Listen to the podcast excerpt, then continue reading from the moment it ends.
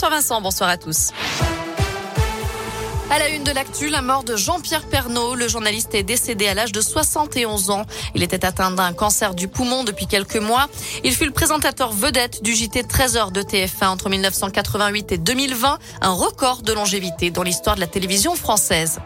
L'actu de ce mercredi, c'est aussi cette nouvelle allocution d'Emmanuel Macron. Le chef de l'État s'exprimera à 20h ce soir au sujet de la guerre en Ukraine, alors qu'il tenait ce matin un nouveau conseil de défense à l'Élysée. Emmanuel Macron qui s'était engagé jeudi dernier à tenir informer les Français de l'évolution de la situation. Une situation qui se dégrade par endroits. L'ONU recense près de 836 000 réfugiés venus d'Ukraine. Au septième jour du conflit, l'armée russe affirme avoir pris le contrôle de la ville de Kherson, dans le sud du pays.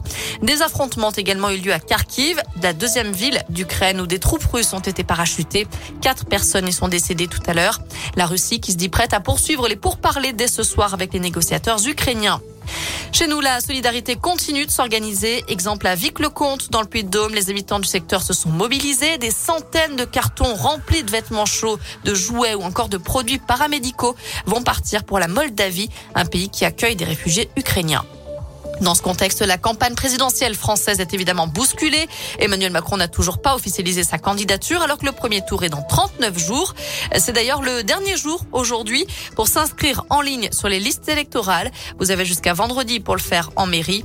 Et vendredi, ce sera aussi le coup prêt pour les candidats qui devront avoir réuni 500 parrainages d'élus pour se présenter. Ils sont 11 à l'avoir fait pour l'instant. En revanche, Christiane Taubira jette l'éponge. Elle renonce à se présenter. Elle n'avait que 181 parrainages au dernier pointage hier. En fin du foot, dernière demi-finale de Coupe de France ce soir. Nantes reçoit Monaco à 21h15.